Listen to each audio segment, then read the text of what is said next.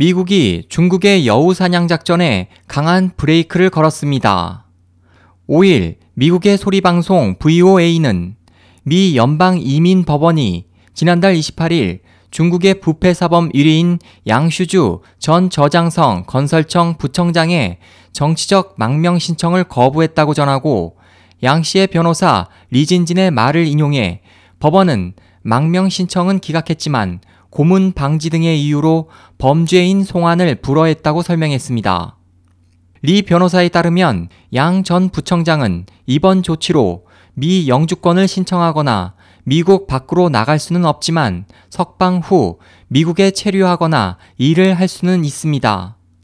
VOA는 양슈주가 2억 5천만 위안 약 446억 원의 공금을 횡령하고 가명으로 미국 영주권을 취득한 혐의로 중국 공산당 중앙규율검사위원회가 지난 4월 공개한 국외 도피 부패사범 100명의 수배 리스트 중 1위에 올라 있다고 덧붙였습니다. 앞서 지난 5월 월스트리트 저널은 양 씨가 미국 이민 관세청에 구류돼 있다고 전했습니다.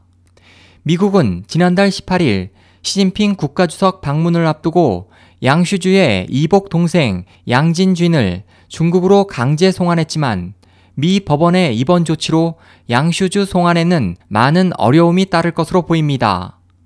미 화교신문 세계일보는 지난 3일 뉴저지주 허드슨 카운티 교도소에 수감된 양 씨와의 인터뷰를 인용해 양 씨는 자신은 부패 관리가 아니라 중국 지도부의 밑보인 것이라며 저장성 원저우시 건설 담당 부시장 시절 장점인 전 주석 둘째 아들의 토지 관련 요구를 여러 차례 거절해 장 전 주석의 미움을 받아 해외 도피 사범으로 전락했다고 주장하고 있지만 정확한 진위는 아직 밝혀지지 않았다고 전했습니다.